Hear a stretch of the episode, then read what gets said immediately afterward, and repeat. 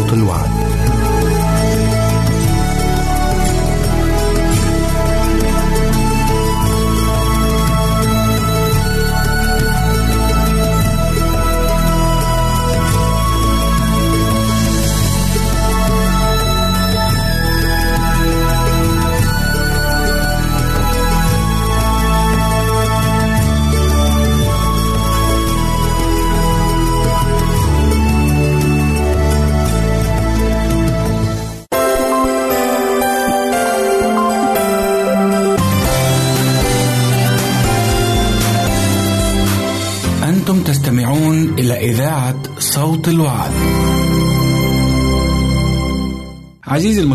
يمكنك مراسلتنا على البريد الإلكتروني التالي Arabic at awr.org العنوان مرة أخرى Arabic at awr.org ونحن في انتظار رسائلك واقتراحاتك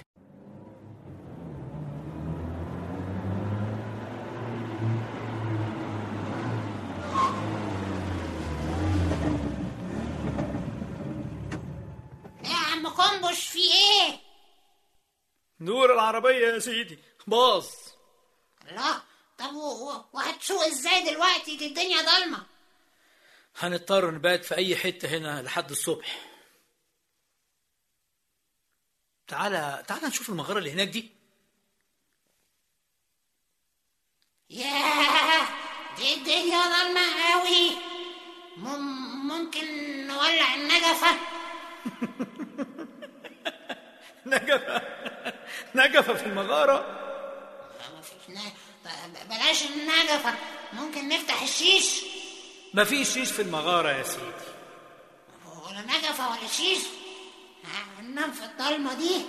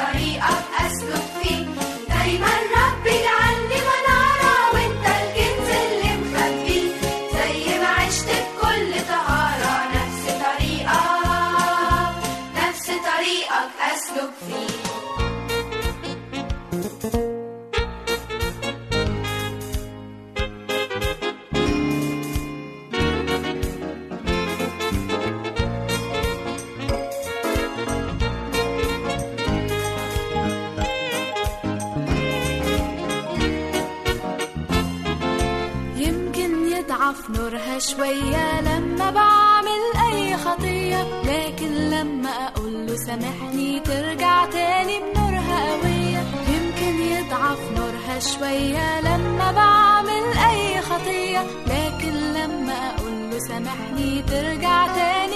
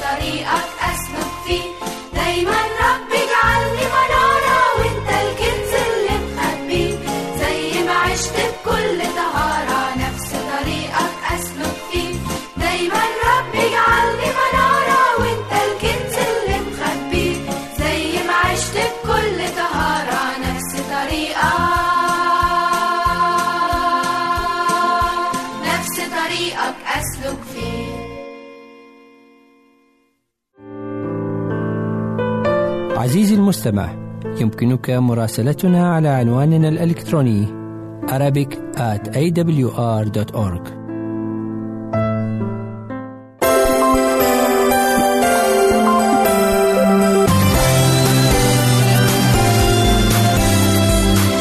أنتم تستمعون إلى إذاعة صوت الوعد.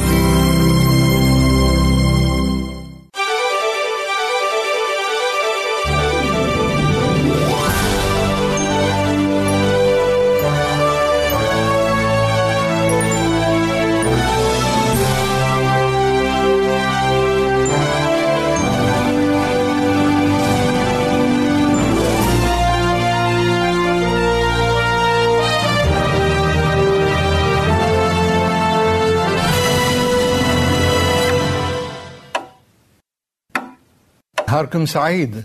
إن شاء الله كلنا نستفاد من كلمة الرب بهاليوم هيدا.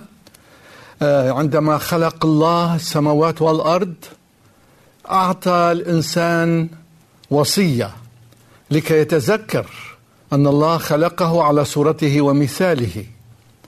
لذلك ينبغي أن نتذكر وأن نطيع ما قاله الرب.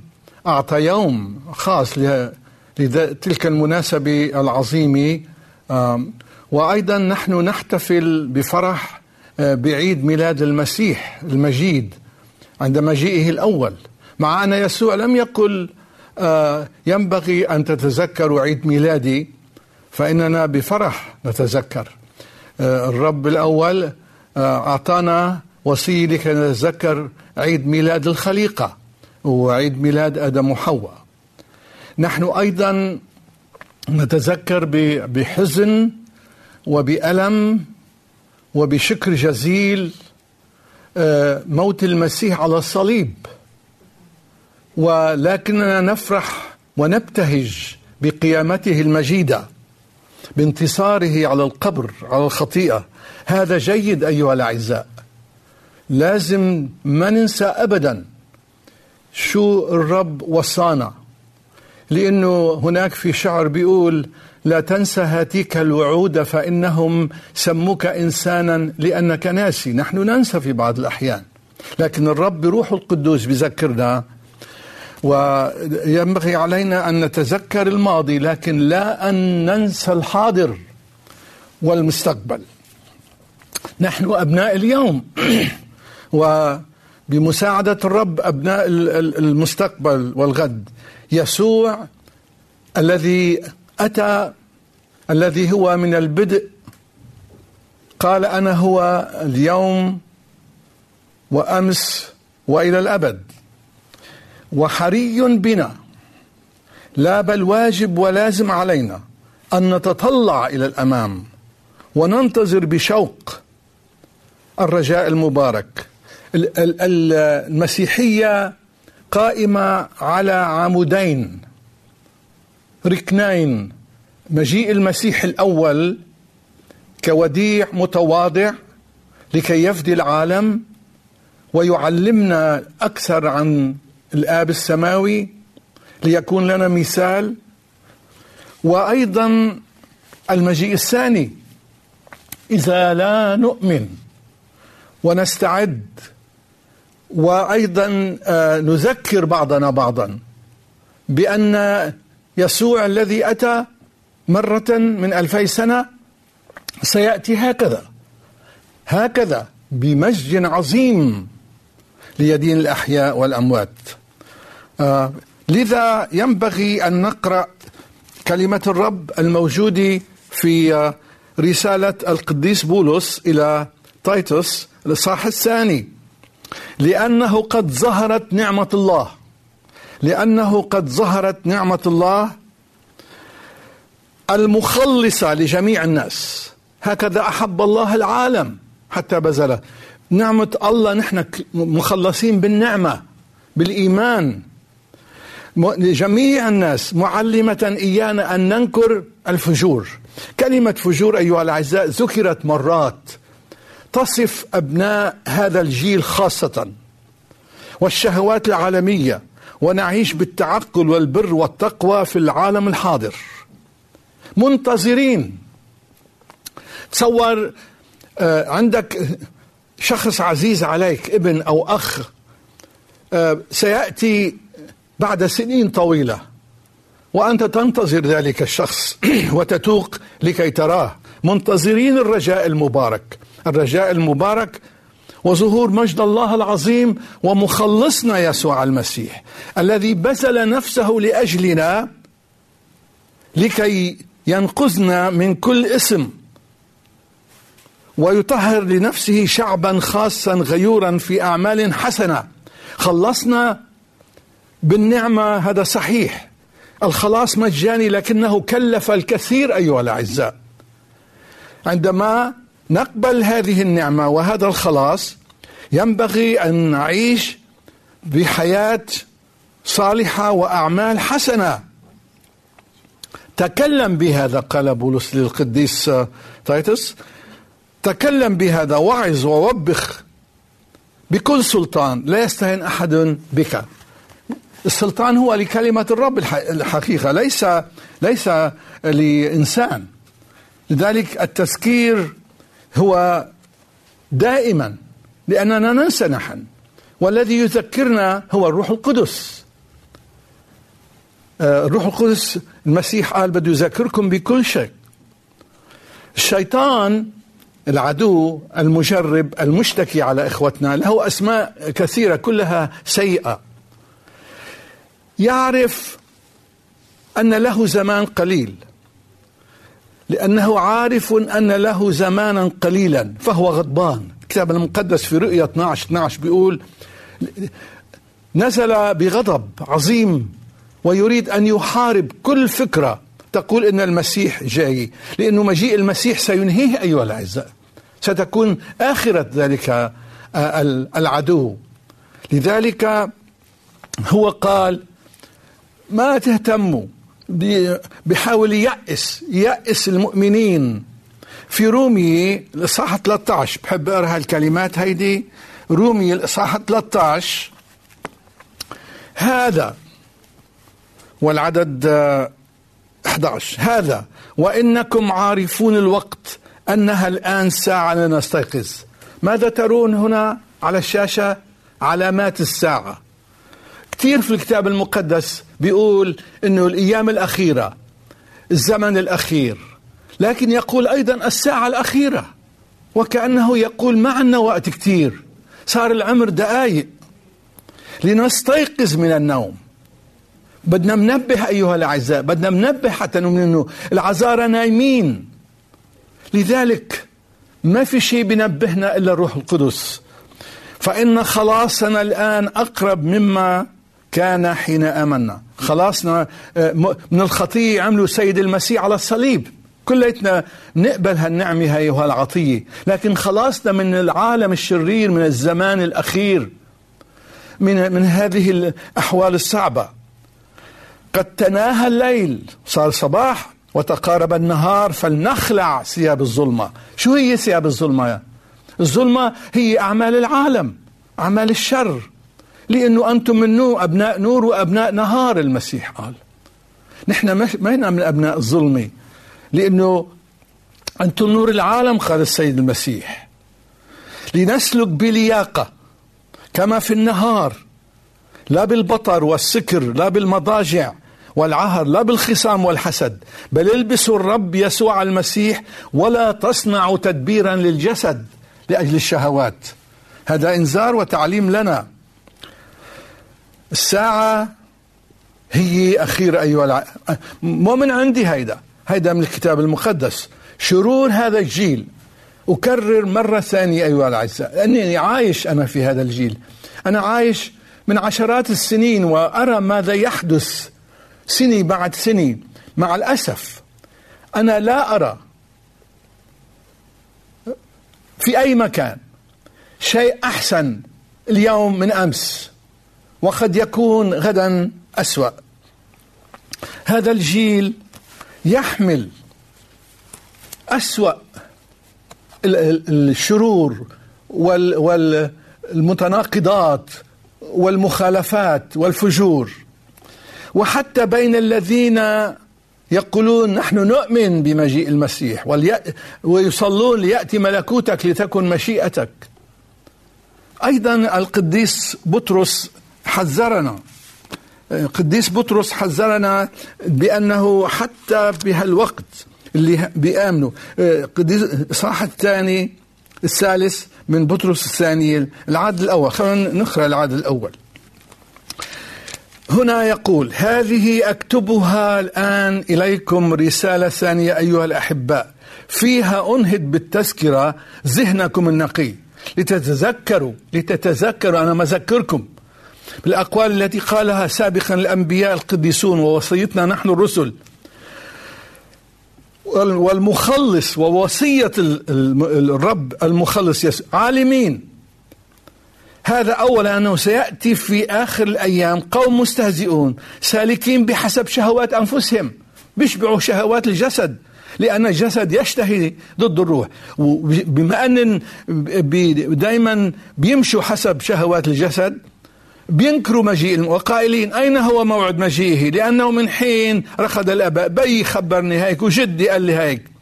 هذا يخفى عليهم بإرادتهم.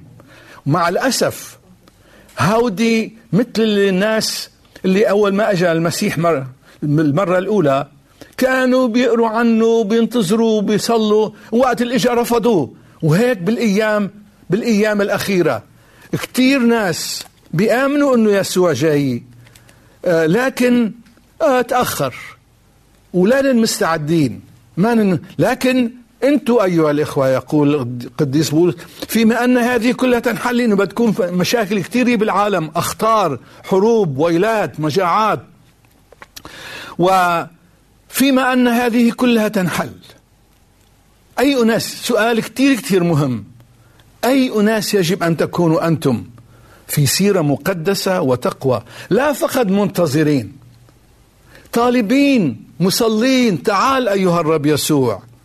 يوم الرب العظيم الذي به تنحل السماوات ملتهبة والعناصر محترقة تذوب ولكننا بحسب وعده ننتظر سماوات جديدة وأرض جديدة يسكن فيها البر. لذلك إذا كنا منتظرين هذا أيها الأعزاء لذلك أيها الاحباء إذ أنتم منتظرون هذه أنتم منتظرين وما تصلوا اجتهدوا لتوجدوا عنده بلا دنس ولا عيب في سلام.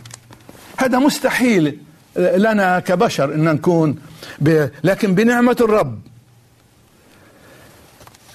وقت اللي كنت سافر وغيب عن البيت أوقات أشهر لسبب كانوا الأولاد كل الوقت يبكوا ويقولوا أيمتى بيرجع؟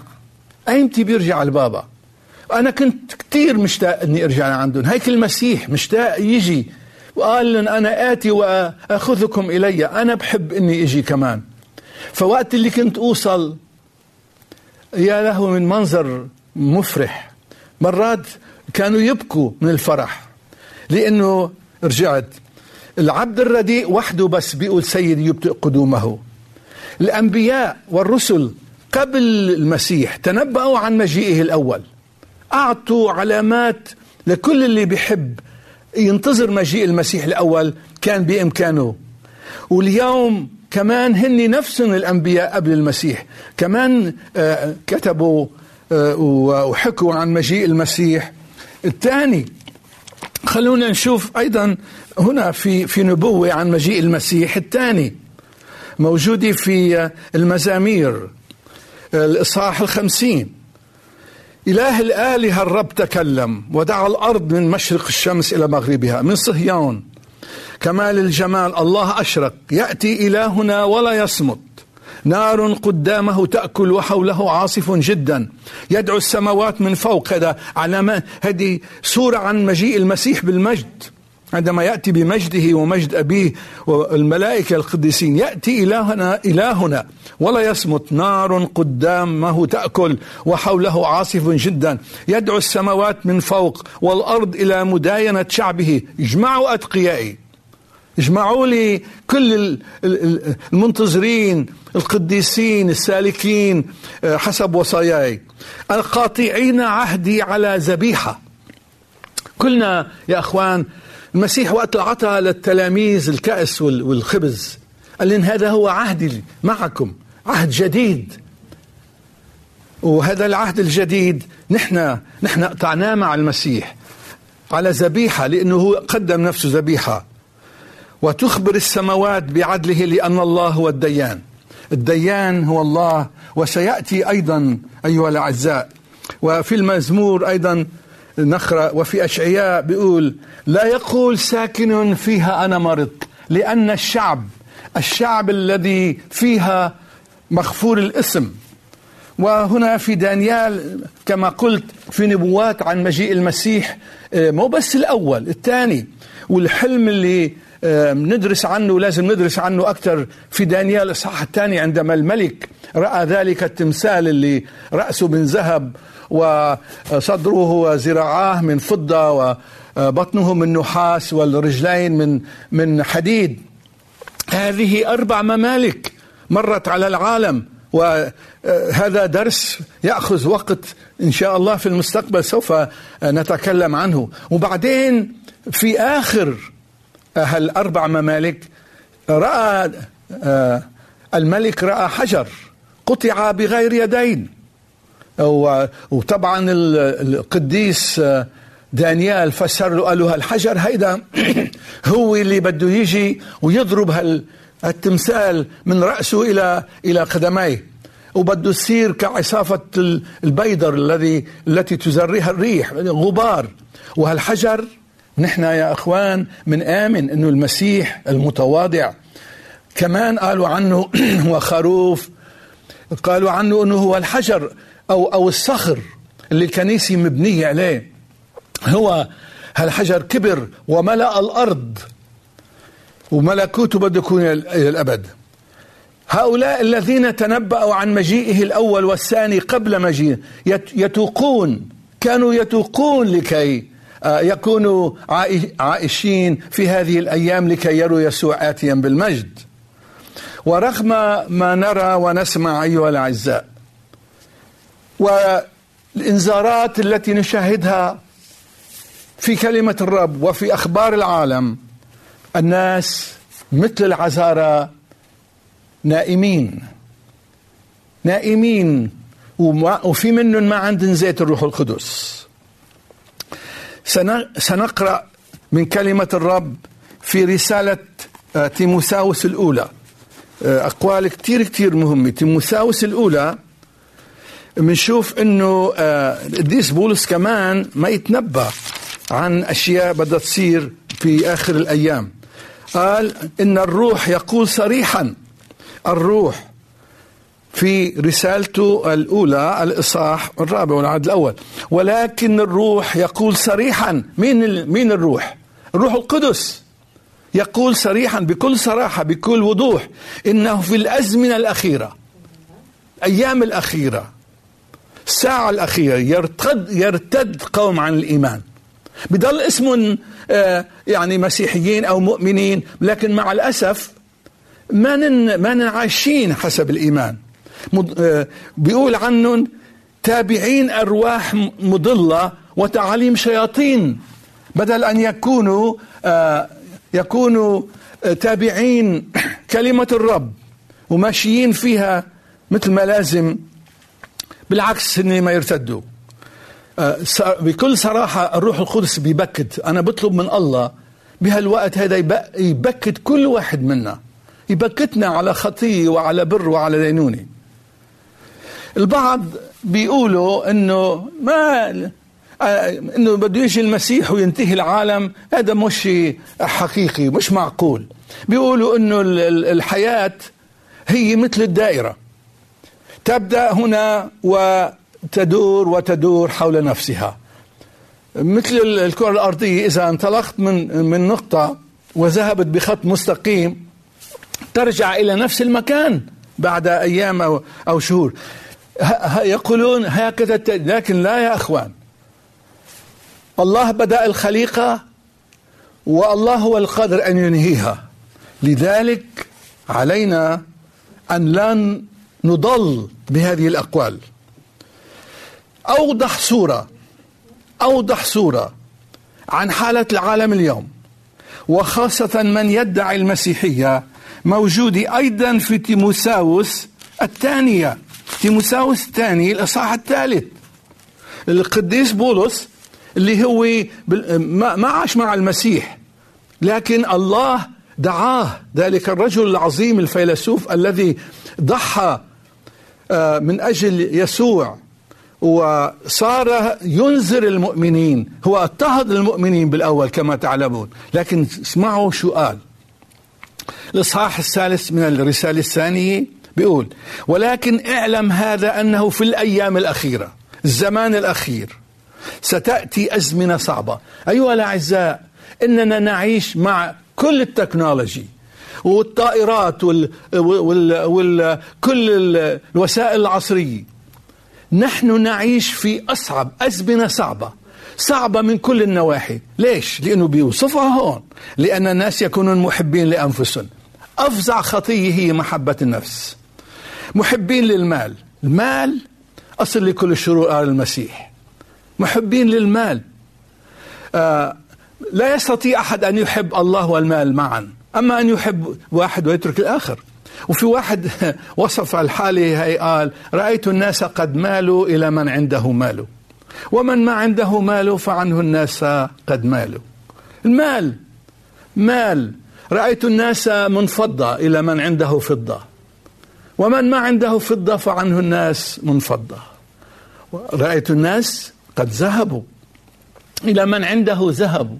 ومن ما عنده ذهب فعنه الناس قد ذهب. محبين للمال محبين متعظمين مستكبرين مجدفين غير طائعين لوالديهم. أكبر وأخطر علامة من علامات الأيام الأخيرة أنه التمرد تمرد الآباء ضد الأبناء والأبناء ضد والديهم وأعداء الإنسان أهل البيت وهذه علامة من علامات الأخيرة غير شاكرين. غير شاكر هذه ما بيشكروا لا الله ولا أهل ولا شيء. دائما أنانيين ومتعظم بلا حنو بلا رضا. هنا بها بها الرسالة هي خمس مرات بيقول القديس بولس محبين للمال لأنفسهم محبين للعالم دون محبة الله. أيها الأعزاء المسيح قال وحدة من النبوات. ولكثرة الاسم. وهذه وصفها القديس بولس هون بهالرسالة. كثرة الاسم أي الخطية. تبرد محبة الكثيرين. محبة الكثيرين لمن؟ لأنه المسيح اختصر الوصايا بكلمتين. بتحب الرب إلهك من كل قلبك وقدرتك ونفسك وقريبك كنفسك. لا وقت الواحد الواحد منا بيحب بيكون محب للعالم محب للمال محب للشهوات محب لنفسه لا يستطيع أن يحب الله. محبة العالم أصل لكل الشرور. لا تحب العالم والأشياء التي في العالم.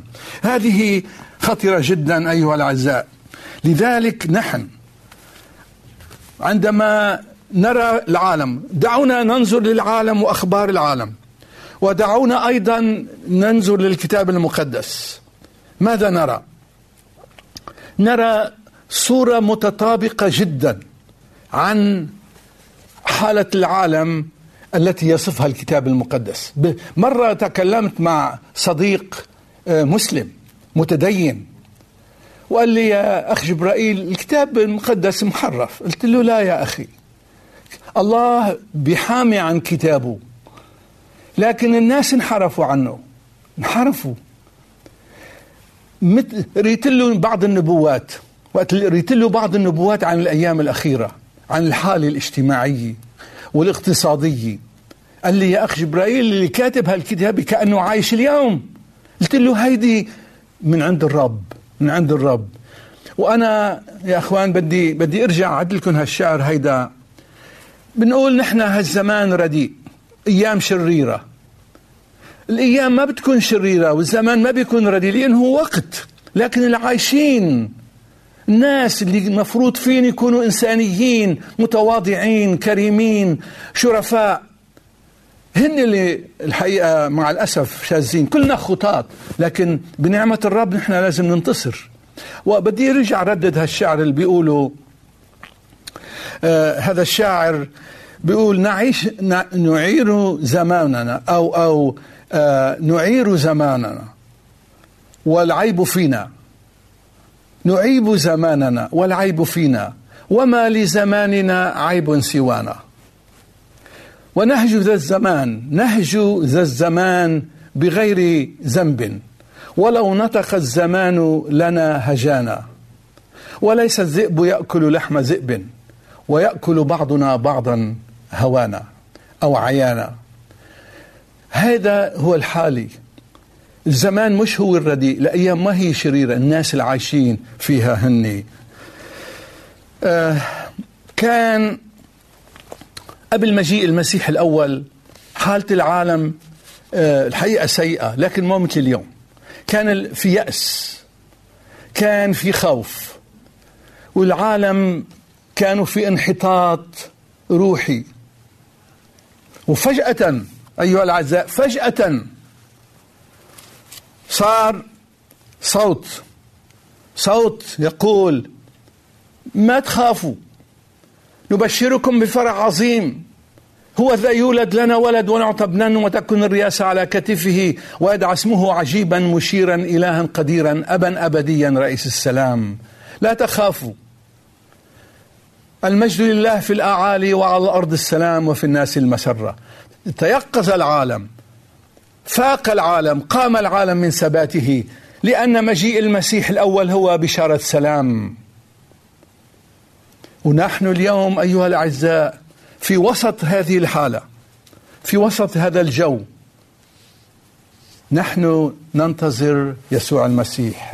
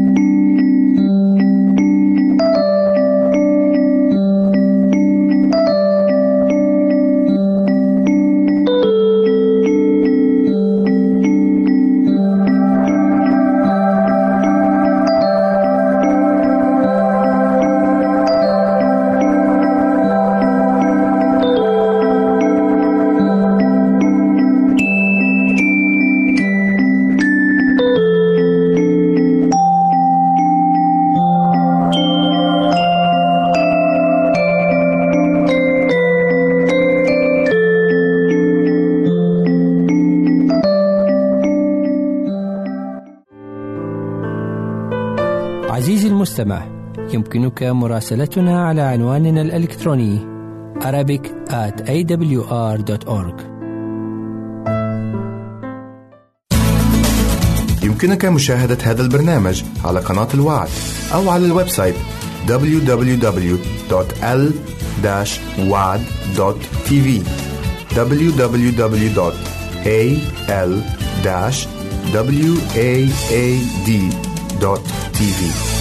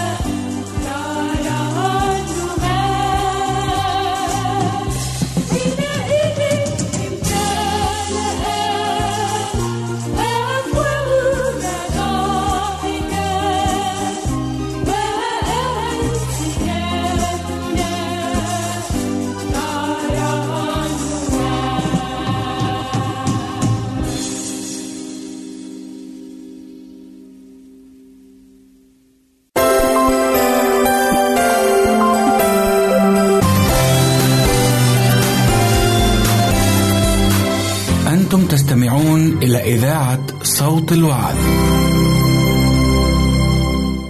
مرحبا بكم مستمعينا الكرام في لقاء جديد مع دنيا الأدب نتحدث فيه عن شاعر من شعرائنا العرب المعاصرين وهو عبد الرحمن شكري راجية لكم قضاء أحلى الأوقات برفقتنا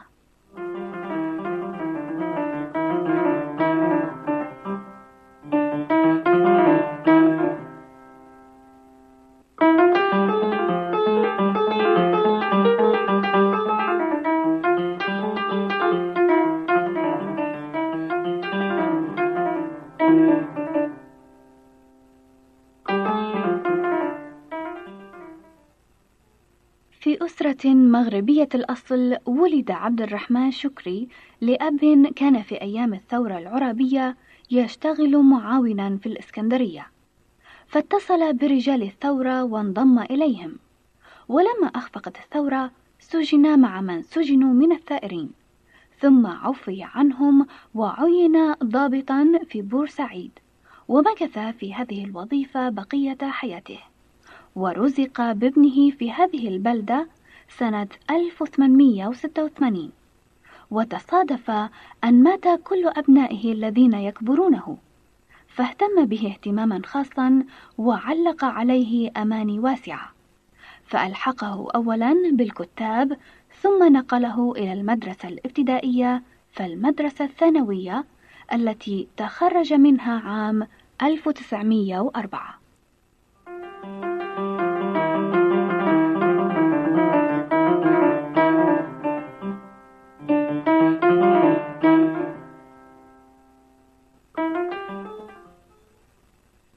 لذلك الأب نزعة أدبية بل يقال أنه كان من أدباء الثورة وكان يتعجل إيقاظ مواهب ابنه بما يعرض عليه من كتابات العصر ومؤلفاته.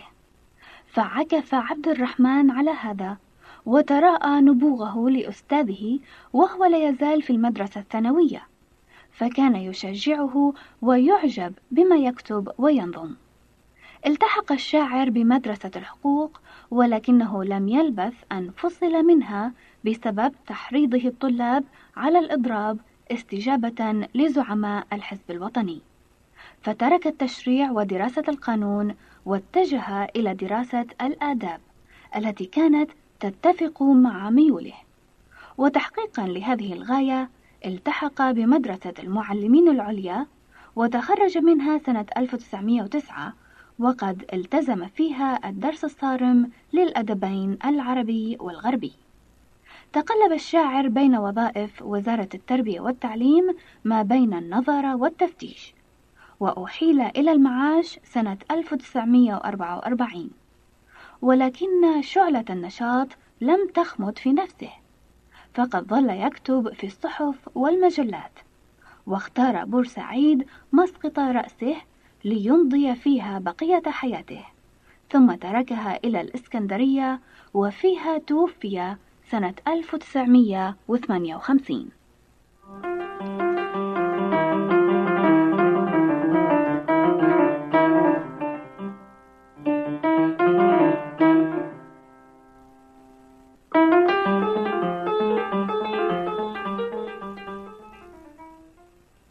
شعر شكري تعبير واضح عن التقاء العقلين المصري العربي والغربي الإنجليزي وغير الإنجليزي.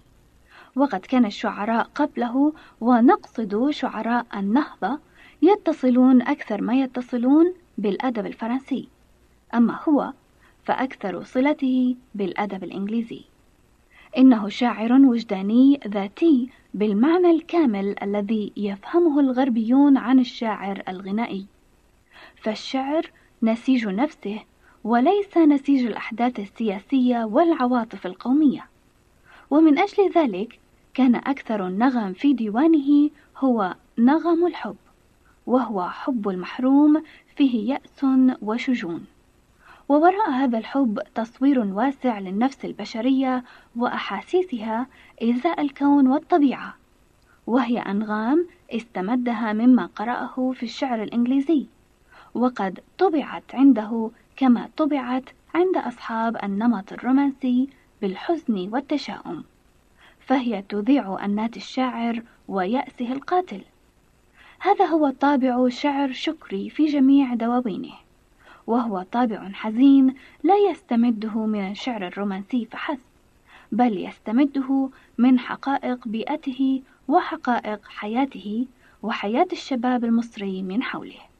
ولعل ذلك ما جعله يردد الحديث كثيرا عن الموت وهو يقول وما الدهر إلا البحر والموت عاصف عليه وأعمار الأنام سفين. أألقى الموت لن أنبه بشعري ولم يعلم سواد الناس أمري.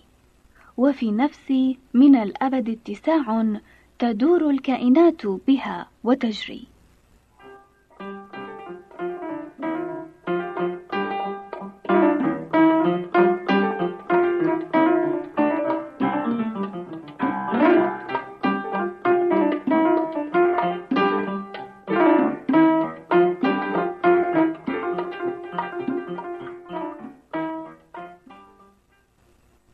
لقد أكثر الشاعر من هذا الضرب القاتم الحزين في دواوينه ونراه يلقي بظلال حزنه على مشاهد الطبيعة من حوله ومن قصائده الرائعة في ذلك قصيدته إلى الريح وفيها يقول يا ريح أي زئير فيك يفزعني كما يروع زئير الفاتك الضاري يا ريح أي أنين حن سامعه فهل بليت بفقد الصحب والجار يا ريح ما لك بين الخلق موحشة؟ مثل الغريب غريب الأهل والدار. أم أنت ثكلى أصاب الموت واحدها تظل تبغي يد الأقدار بالثار.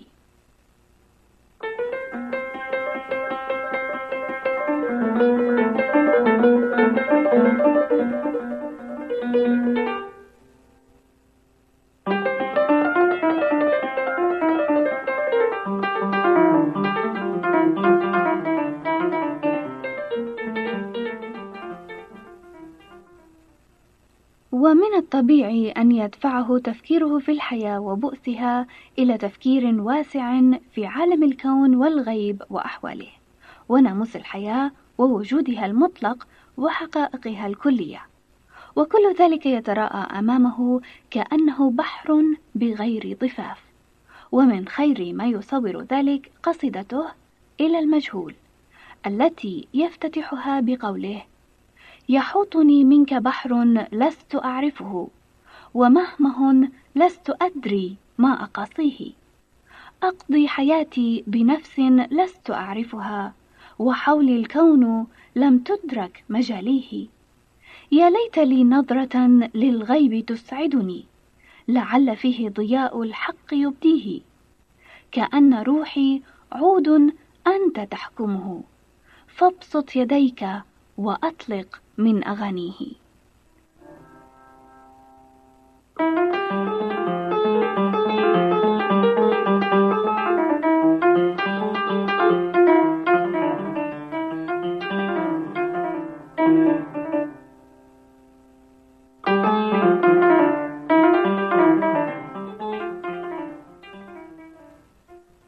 على هذا النحو كان شعر شكري شعرا جديدا. بل كان حدثا جديدا في الشعر المصري الحديث إلا أن الجمهور لم يقبل عليه لسببين. يرجع أولهما إلى أن الجمهور لم يكن قد بلغ من النضج العقلي ما يمكنه من تذوق هذا اللون الجديد من الشعر. وأما ثانيهما فيرجع إلى الشاعر شكري لأنه لم يستطع أن يوازن بين جديده وبين الصياغة القديمة كما وازن شعراء النهضة. ومع ذلك فله فضل في المحاولة الجديدة التي أخرجت شعرنا من دوائر التقليد القديمة وجعلته يطوف في مجالات أرحب وأوسع من العواطف الإنسانية العامة. والتأمل في الكون والحياة البشرية تأملا عقليا. ووقفة شكري أمام الكون وأسراره لا تنتهي به إلى شك ولا إلى قطع حبل الرجاء في معرفة حقائق الوجود. وقلبه من هذه الناحية كان عامرا بالإيمان.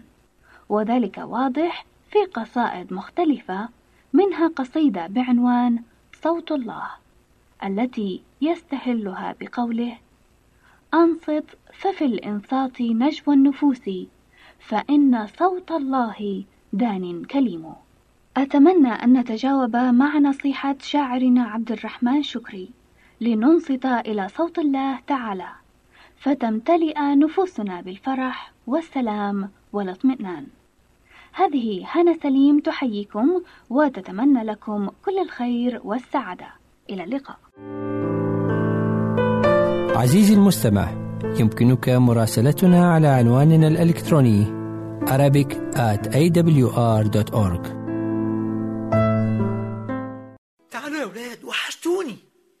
تعالوا نفرح مع بعض. هتلعبنا لعب جديدة؟ ولا هتورينا الكنز لقيت الكنز يا عم كومبوش. آه لقيته! لا لا لا لا. ده مش كنز فلوس ومجوهرات. أنا لقيت سر السعادة. عارفين إيه هو؟ إنك تطلب يسوع يسكن في قلبك ويغفر لك خطاياك ويملى قلبك أفراح.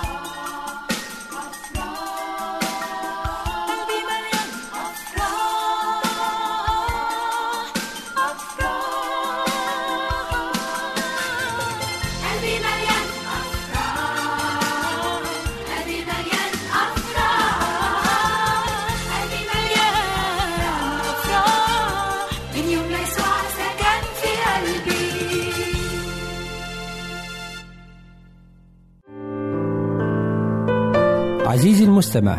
يمكنك مراسلتنا على عنواننا الإلكتروني Arabic at awr.org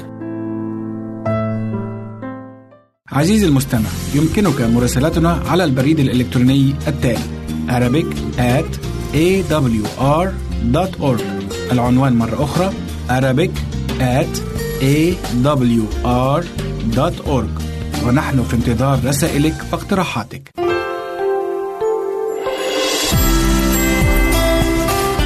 هنا إذاعة صوت الوعد. لكي يكون الوعد من نصيبك.